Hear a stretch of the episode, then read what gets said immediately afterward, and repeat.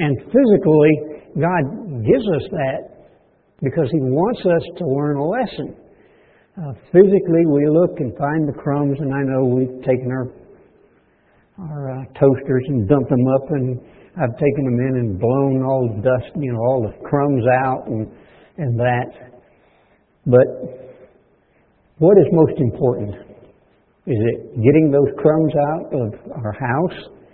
Because we spend a lot of time doing that, I'm sure.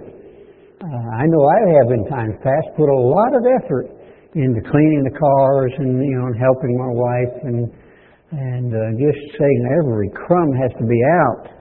But what's important? What what really is important? I find that the really the, the most important thing, the thing that really counts in my life is a relationship with the Father and with Christ. That's what's most important. That relationship that I have with Christ every day. And come this time of the year, we should be extra looking. All year we should be looking at our life. But this time of the year we should really look at that relationship that we have with Christ. Everything else, all these physical things, sometimes seem to be like a chasing after wind. Sort of like in Ecclesiastes where uh, Solomon wrote, you can turn Ecclesiastes 12, verse 8, start in verse 8. God inspired Solomon as the um, king at that time to write in Ecclesiastes verse 8. He said, Vanity of vanity, said the preacher, all is vanity this life and the things that we generally do and the effort we put into it uh, is just striving after wind. Verse 9, and moreover, because the preacher was wise, he still taught the people knowledge. We know that God gives us preachers today, and uh, some of them Maybe they don't think they're wise. Maybe they think they're wise. Maybe they're just people. But they still are given a responsibility to teach the people, teach them knowledge. I think in this little group we've had a tremendous blessing with the knowledge that has been handed to us. And, and sometimes I know I look at my life and say, do you really grasp how much that is to you? Yes, he gave good heed and sought out and set in order many of our proverbs. The preacher taught to find out uh, acceptable words. So uh, the preacher has a responsibility to find acceptable words. Acceptable with who?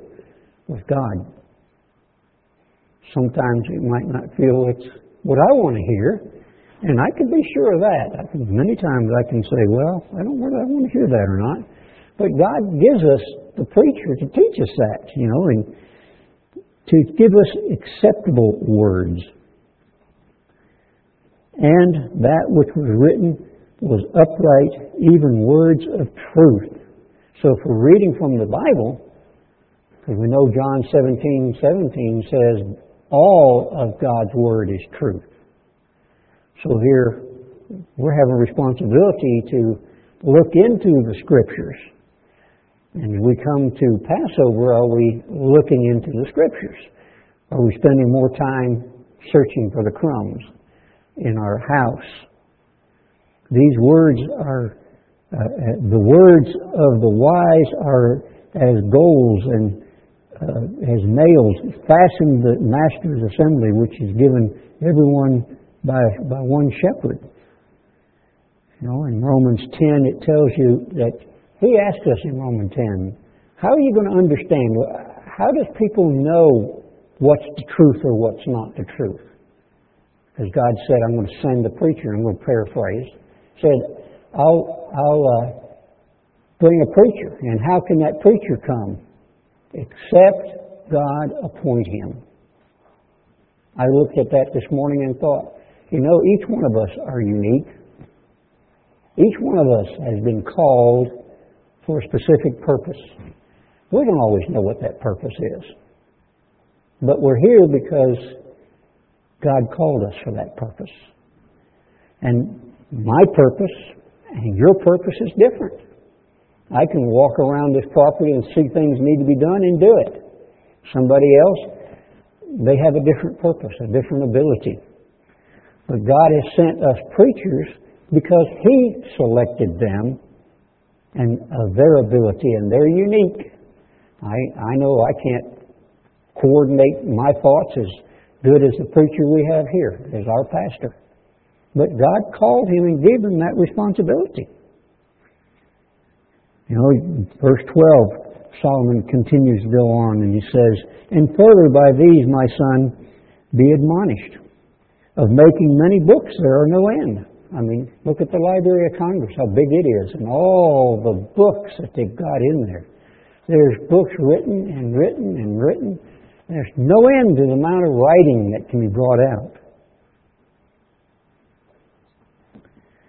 And of much study a weariness of the flesh. And sometimes where we study and study and study and we don't, we get weary from studying maybe the wrong things.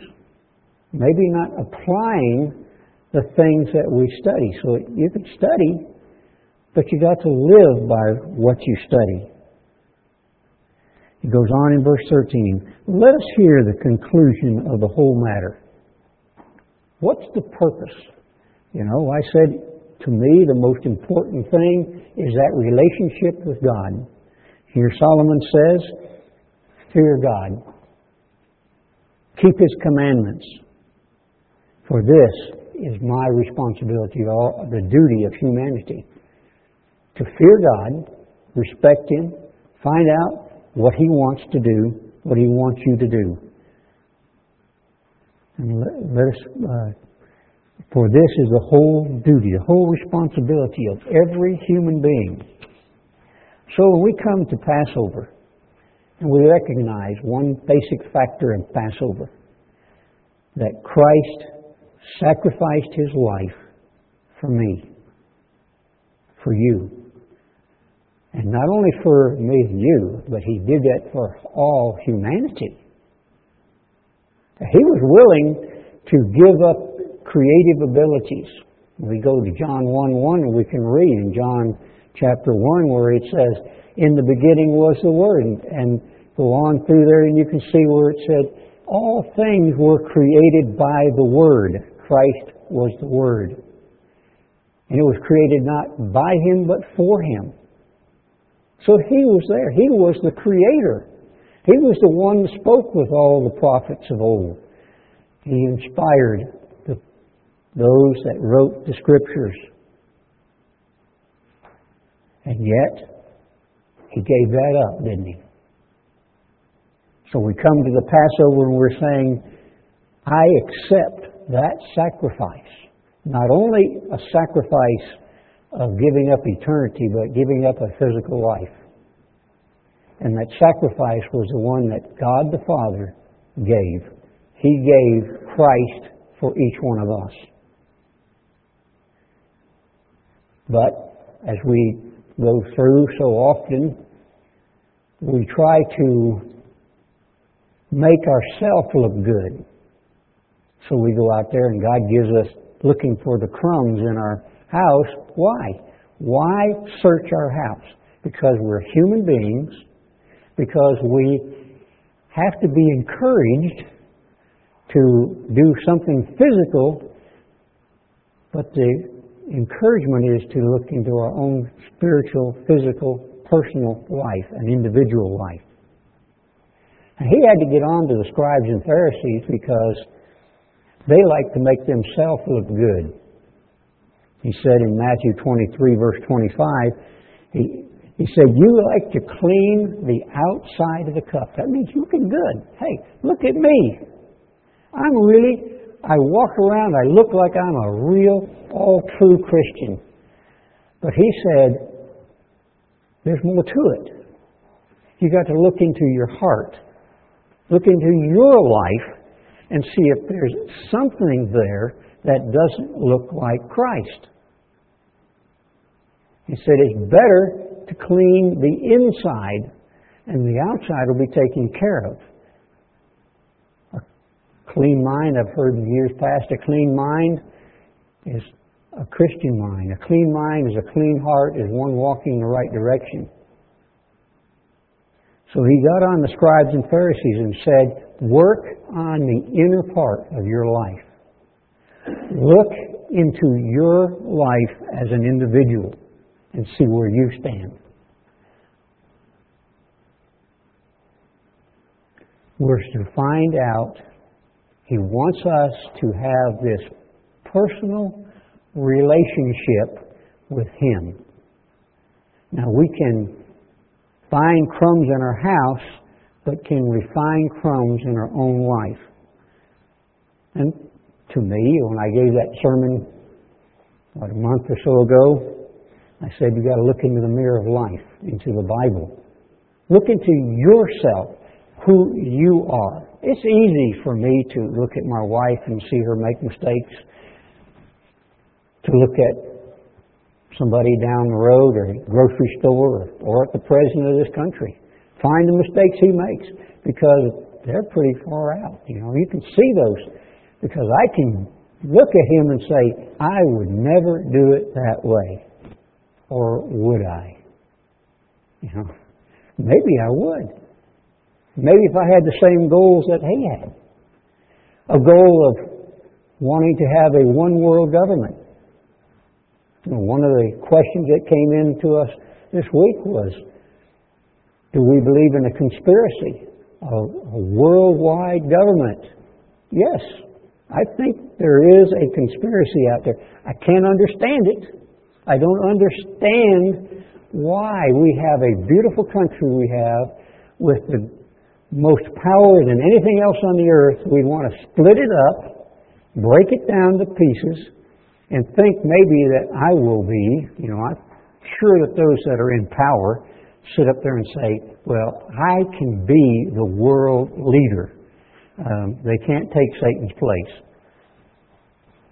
But would you imagine what they, their thoughts are? They're not thinking of them, of people. They're not thinking of their relationship with God. They're thinking about their own relationship.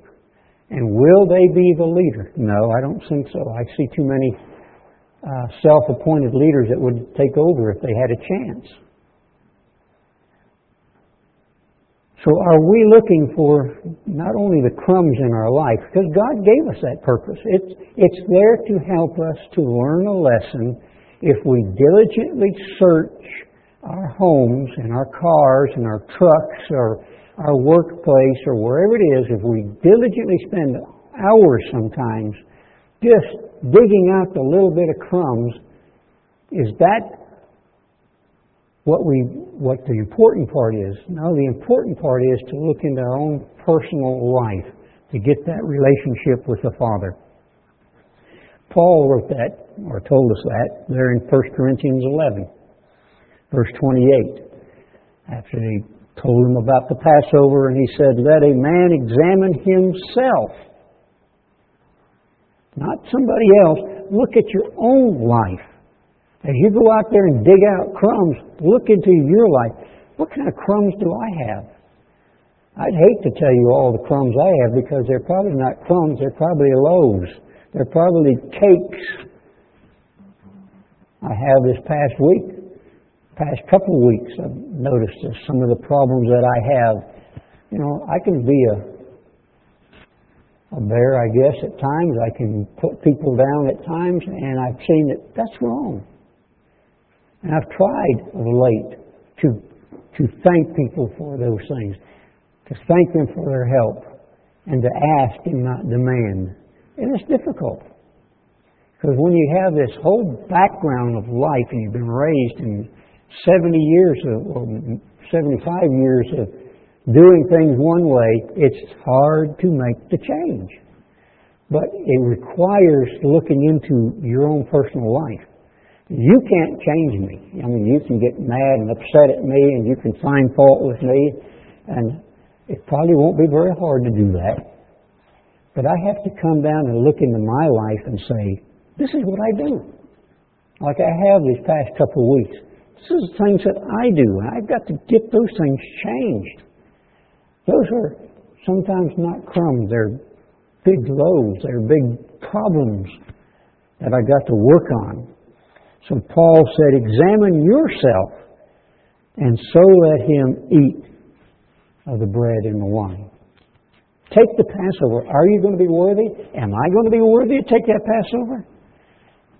Not physically, not as a human being, but yes, as a Son of God, where Christ paid that and made it possible. For he that eats and drinks unworthily, because I haven't examined myself and see how I stand with Christ, I can do it unworthily. I can fake it. I can look good on the outside, but what is the inside? In Jeremiah 17:10, you know, 17:9, God says the heart of humanity is evil desperately wicked. But in 10, God says, I search the heart. I look at each individual and I have selected people knowing who they are knowing they have problems, knowing that they've got to make a change. But yet, I called them. I called this person.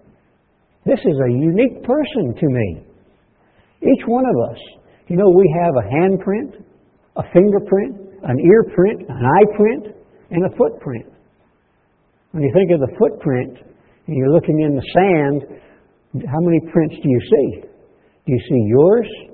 going one way and God's going and Christ going one way? Or do you see one set? Christ. Because you're walking the same way. And it has to be an individual looking into it. We have to examine our own personal life. So he said, if we eat it and drink it unworthily, and not discerning the body. So we need to take the time Christ was the unleavened bread. Christ was the one that taught Israel in Egypt to put the blood on the doorpost and their sins, their way of life, God passed over. We go to the Passover, we eat the bread, we drink the wine, we have to come and understand that Christ paid the ultimate sacrifice.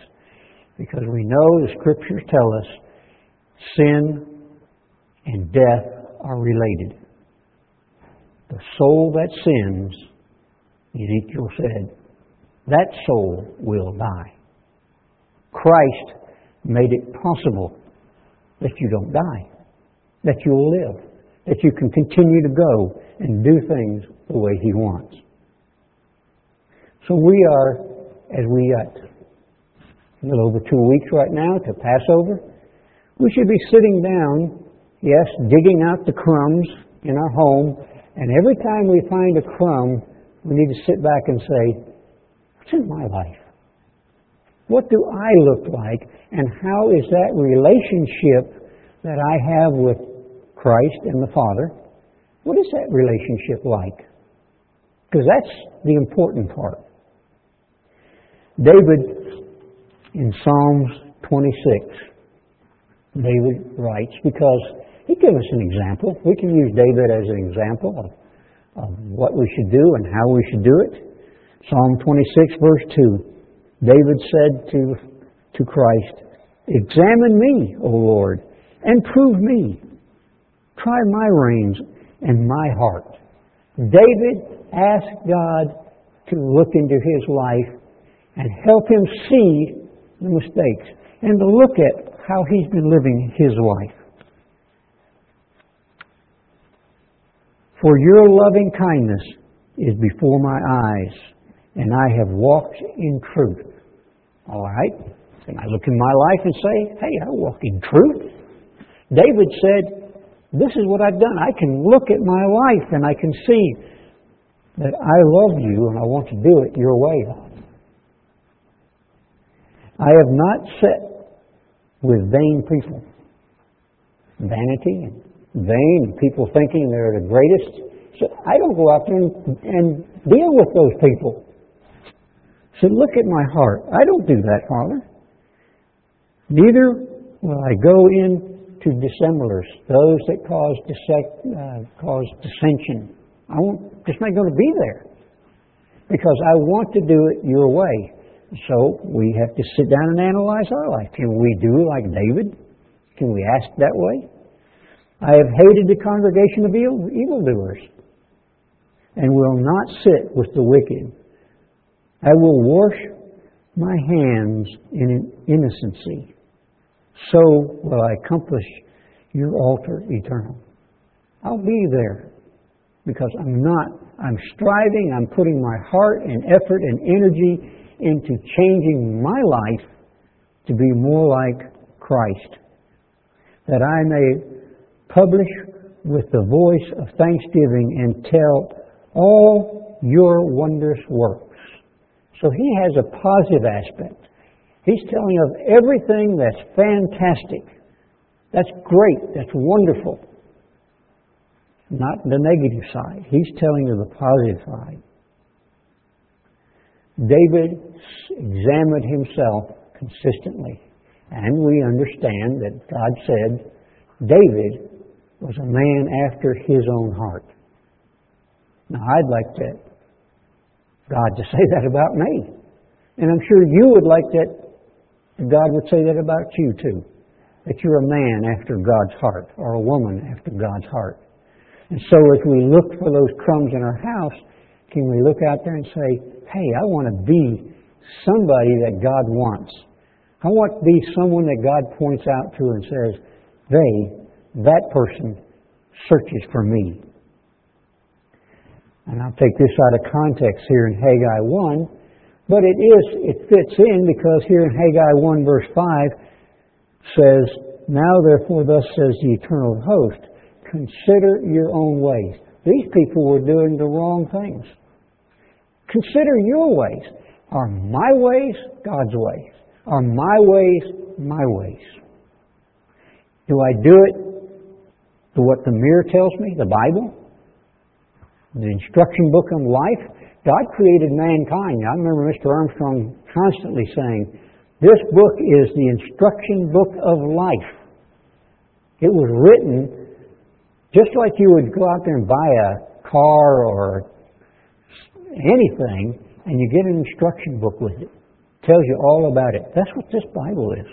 It tells us all that we need to know to be a part of the kingdom of God. It helps us search out the crumbs, if we would. Again, in 2 Corinthians, Paul writes, verse 2 uh, Corinthians 13, verse 5, it says, Examine yourself. Again, Paul emphasizes the fact, examine yourself whether you be in the faith. You know, Darryl started a series of sermons faith, hope, and love. And when I was doing this sermon, I really come to understand some basic points of examples of people in the instruction book of life who fall in that category of faith, hope, and love. So Paul said, examine yourself whether you're in the faith. Prove your own selves. It's a personal, individual thing with God that we have to look into our own life. He's offered us eternal life. Faith that God is there. The offering is eternal life. And love to do it His way. Know you not that you yourselves, how that Emmanuel Christ is in you, except you be a reprobate? How, how can you tell whether you're doing it right way?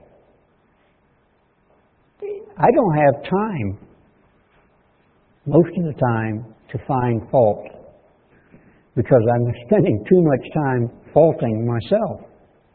And I don't want to be called by God a reprobate. But I do have problems. And sometimes you make mistakes and people allow it to slip, but God will eventually point it out. I can't tell you how many times in sermons I've heard things brought out, and I'm sitting thinking, where did Darryl see me do that? and he didn't. but God does. And since I want God, and God loves me because He said He corrects every person that He loves, I'm sitting there thanking God for correcting me. Because then I know you love me, and I got changes to make, and hopefully that your mercy will forgive me and help me see the right ways. So we have to take the time on a personal basis to look into our own life and compare ourselves with God. Compare ourselves with Christ. In 1 John 2, verse 1 says, My little children, these things I write unto you, that you sin not. John, who really loved Christ, and know it's one of those things that as human beings we have friends, but we have some friends that we seem to be closer to than others. And John and Christ apparently were very close.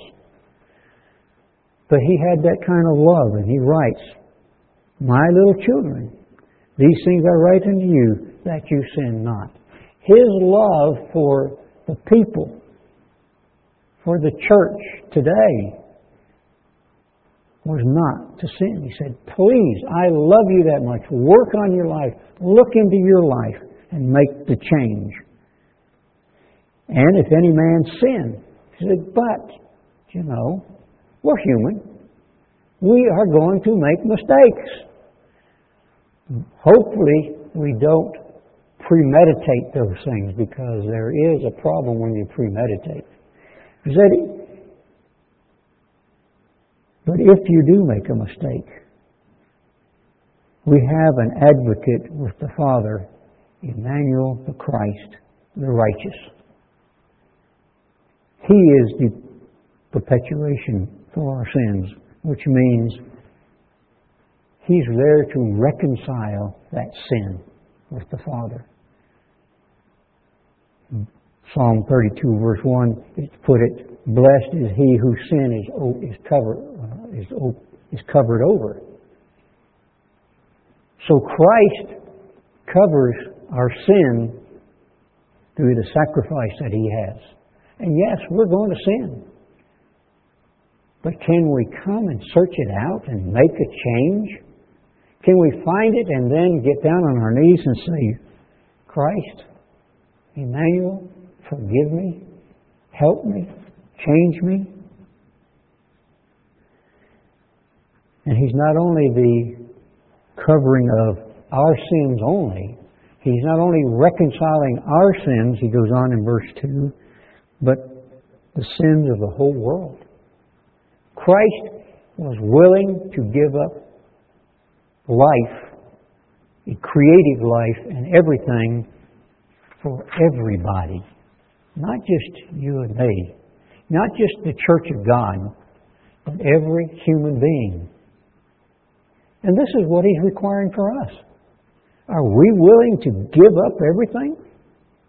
Are we willing to make changes? Are we going to search our life and find the crumbs?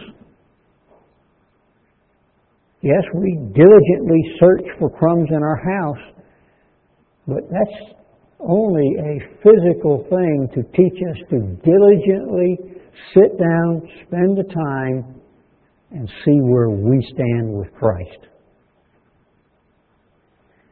Then we can say, as he continues on, and hereby we know that we know him, verse 3, if we keep his commandments. That's the relationship. The first four tell us to love him, to love the Father, to do it His way, and then to love our fellow human beings, to put the effort out, to love them. Again, in Matthew 25, He tells us, If you love me this much, I will know because I will see how you treat each other. And I look at my life and say, what a character I've been because I have treated other people not so good. And it's just a vain thing, for for the most part, thinking we or I am better than, I think that I am better than other people. Not really. Because I go back to 1 Corinthians 1 and read that God has not called the great of the world. So, okay, I'm not great. He's not called the noble. Well, I'm not very noble. But He's chosen the weak and the base. Oh, so I can see then, this is where category I sit in. I'm down here in the, like, I think it was Charles Dorothy years ago said that God takes the, the bottom of the apple barrel, the, the, the scum, the worst part, and that's who He's using. Because He could teach those people if we take vanity out. Verse 4, and he that, he that said, I know him and keeps not his commandments is a liar, and the truth is not in him. So I have to sit down and say, Nelson, what are you doing? Do you keep the commandments? Oh, okay, I don't have an idol, but um, maybe my family or my job or my house or some things or being able to be here in Anatah. You know, I got to be careful of those things. I haven't created images, but do I love my parents? Do I love my children? Do I love my friends, the parents in the church? So I have to say, well, maybe there's a crumb there. Or how about committing uh, theft? Do I fudge? Or maybe I can tell a little short story we call it little white lies. Short stories that maybe we exaggerated on. You know. Is that a crumb? I have to ask myself these things, and I sit down and I'm not perfect. I'm beginning to realize it's taken 75 years maybe to reach this. But God is finally, you know, I'm pretty hard headed, and I'll have to make some changes doing that. so do I keep his commandments and the truth he's given. But whosoever keeps his words in him is the love of God perfected. Do I keep every word of God? Again, John 17, 17. All of God's word is truth. All of it. Not just what I want to seem fit to me. then if I keep those words, then I can show God's love perfected. And it's hard sometimes. And hereby we know that we know uh, that we are in Him. He that says he abides, abides in Christ, in Him, ought himself also to walk as Christ walked, to live as Christ lived. And there's a lot of crumbs there here and there then in my life. I don't know about you. But maybe I need to spend more diligent time looking into this word for crumbs in my life. Because I want to be thought of as being one walking after Christ. Christ in Matthew 11, Matthew 11, 28. Christ says, Unto me, uh, come unto me. Christ says, Come to me. Come to me. In, in Revelation uh, 3, the last verse talking to, Revel, to the uh, Laodicean church, he says, I'm knocking on the door, open the door, and I'll come in and eat with you.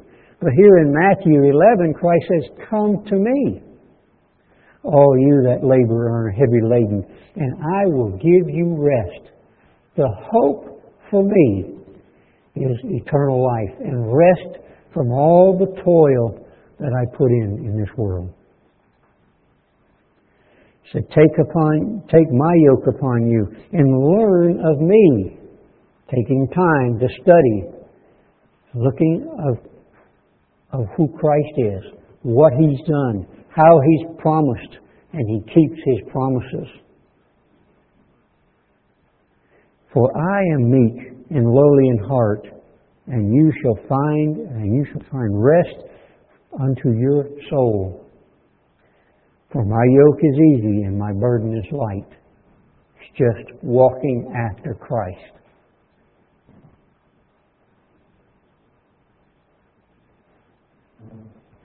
In Romans 8, we're, we're told that we have Christ in us. He said in Romans 8, verse 10, and if Christ be in you, the body is dead because of sin. Right. The mistakes I make, they're dead. They kill me daily. But the Spirit, if I, if I spend that time, the Spirit of God is life because of righteousness. And so we, like David, have to constantly ask God, search my heart. Search me. Where do I stand with you, Father? Where do I stand with Christ? But, verse 11, if the Spirit in him that raised up Christ from the dead dwells in you, he that raised up Christ from the dead shall also quicken your mortal bodies and his Spirit that dwells in you. Hope. I have Christ's Spirit. That hope then says, I have a place held for me. A time of something fantastic, greater than anything I can think of on this earth. But I got to find out. Well, am I doing it right? Am I falling short? Or am I, am I on the mark? Therefore, brethren, we are debtors not to the flesh, to live after the flesh. For if we live after the flesh, we shall die. But if we live through the Spirit, to mortify the deeds of the body, you shall live. In other words, find out what the mistakes are. Mortify. Get rid of the mistakes with the help of God. Find out where you're falling short. Change. We shall mortify the deeds of the body, you will live. For as many as are led by the Spirit of God, they are sons and daughters of God. They are children. And we at this day and time have the opportunity to marry Christ, to be a part of the bride, to be there and to work with those that lived through the Holocaust coming. We have an opportunity to make those changes.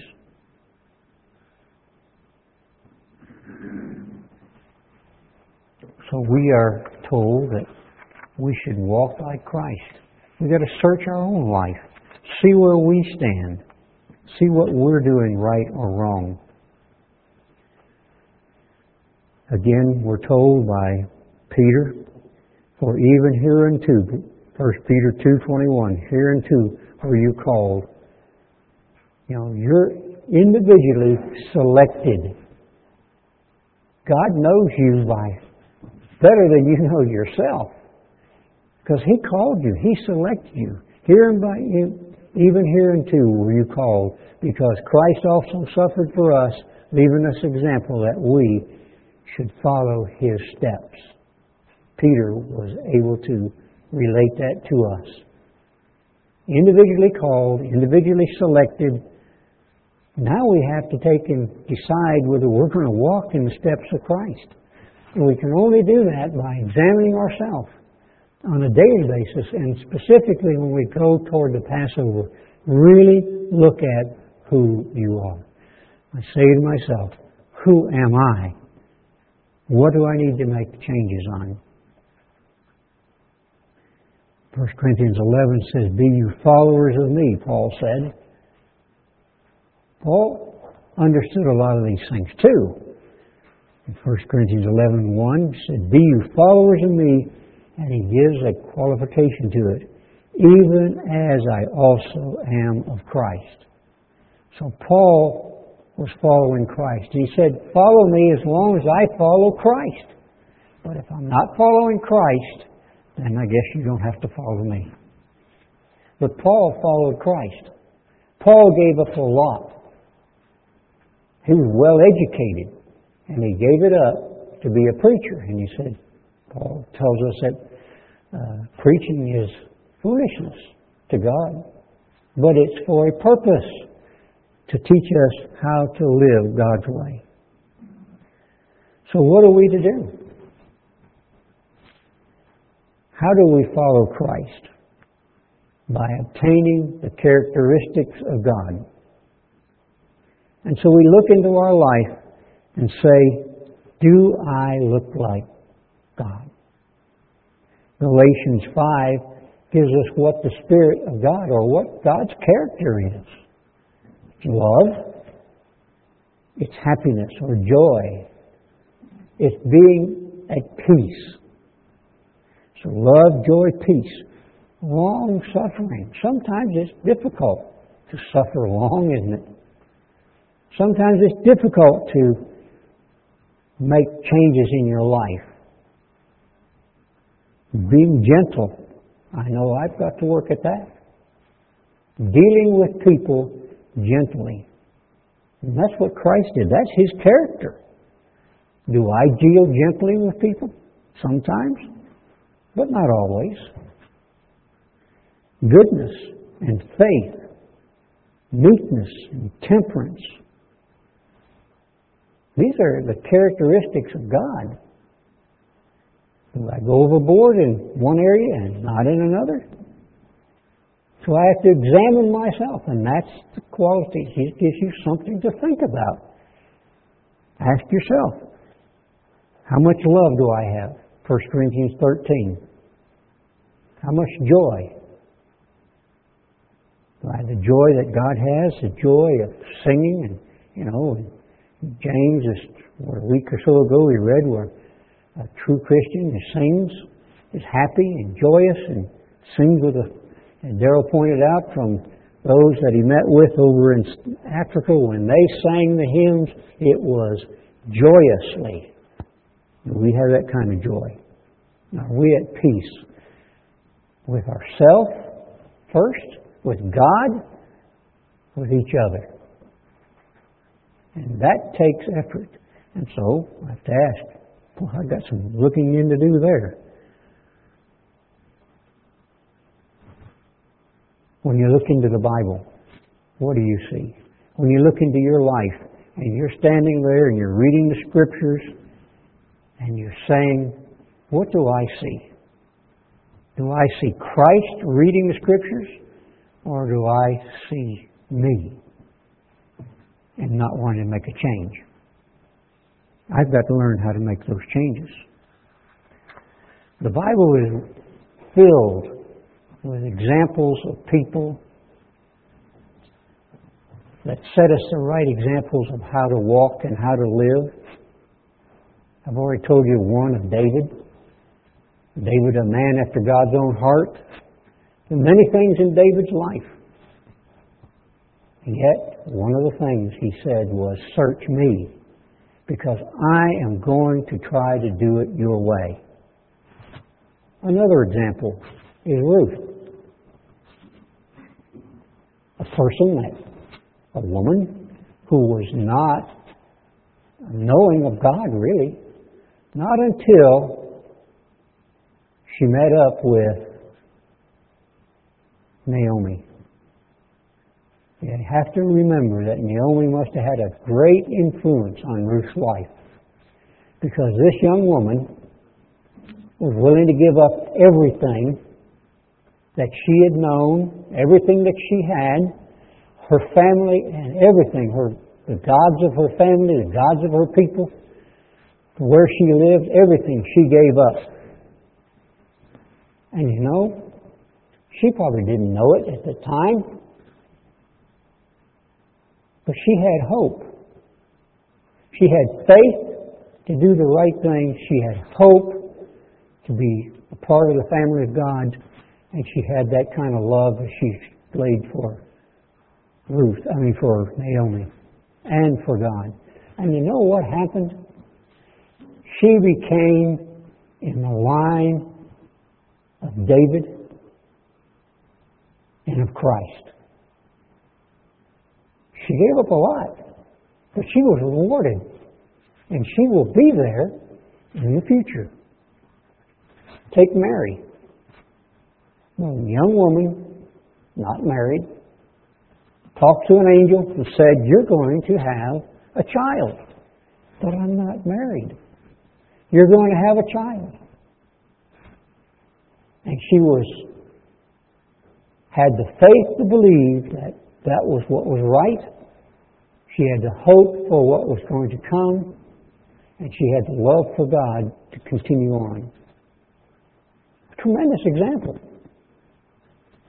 Example of a person who made changes in their life. And there are many others. We could go look at Hannah, another lady, and what she gave up. How about Esther?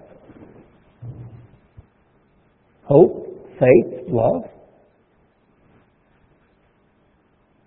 But she sets us an example that by walking the way of God, doing the things that God expects, that somewhere down the line she would get a reward.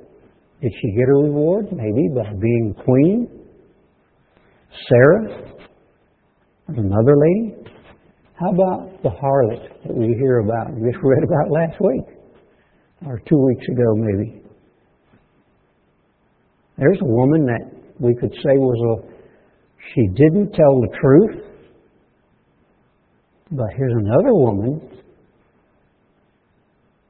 who was, I think it was the great grandmother of David. So she too found herself down the line in the lineage of Christ. These are examples that are given to us. One more Noah. Know, you know, Noah lived in a time when there was all kinds of things happening in his life. God came to Noah and said,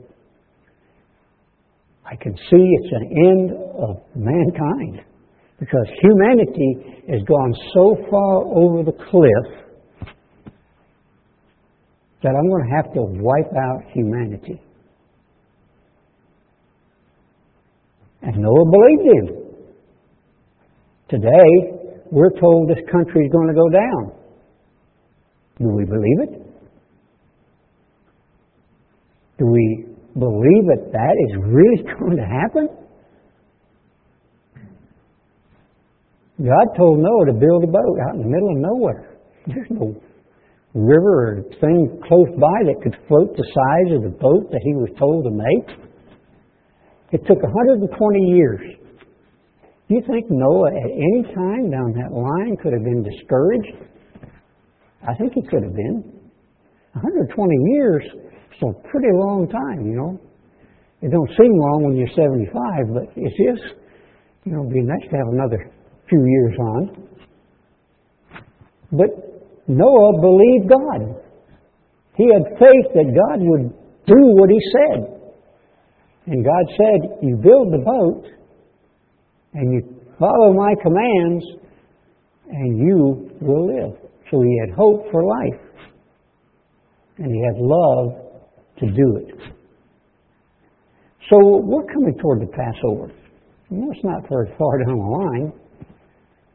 Uh, how are you?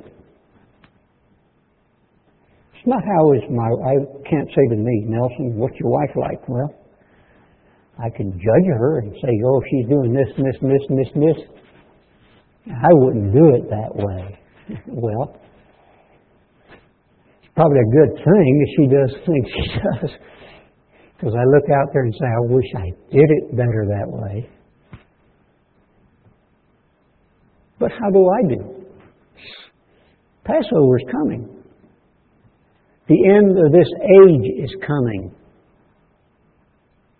And so, not only for Passover, but I have to say, where do I stand in the relation that I have with God? What is that relation? with God? Is it a personal, one on one relation that as I walk this walk of life, that I know God is there? Remember Peter in the boat with the other 12, other 11? And it got rained and you know, everything was tossed and turned, and all of a sudden they looked out there, and here was Christ coming walking on the water. Now, Peter said, Can I come? Yeah. So he jumped out of the boat, started to Christ. But then he had doubts. He began to sink. But one tremendous example that Peter had. As he was sinking, he thought, Where is life? It's with Christ. And he put his hand out and said, Save me, help me. So each day, as we walk this walk of life, and we stumble, we start to sink, do we put our hand out and say, Christ, help me? Do we reach to Christ to help us? Well, that's what the examination is. Is my life look like Christ? Do I walk like Christ? Do I talk like Christ? If not, I have to sit down and say, What are you doing? How are you responding? Because I can't save anybody. I can't even save myself. I have to go to Christ and say, Save me. Like David, search my heart. Look into my life. And when I'm wrong, and when I'm coming short, help. Pick me up out of the mire. Pick me up out of the out of the, the place I'm slipping to. We have a tremendous opportunity, brethren. We have been called to be kings and priests, to be in the very first of the family of God. And after us will come children in the millennium, in the white throne judgment, but we're going to be the ones that's going to be out there teaching the children. And we can't do that if we're not willing to look at ourselves. So this year at Passover, take the time, search your life. I mean, diligently search. Just as hard, if not harder, than you would look for crumbs in your house or your car or wherever it might be. Find that leavening, that sin that's in your life. Search it out. God wants you. God called you. He knows who you are. He knows your strengths. He knows your weakness. Do you know your weakness? And do you know your strength?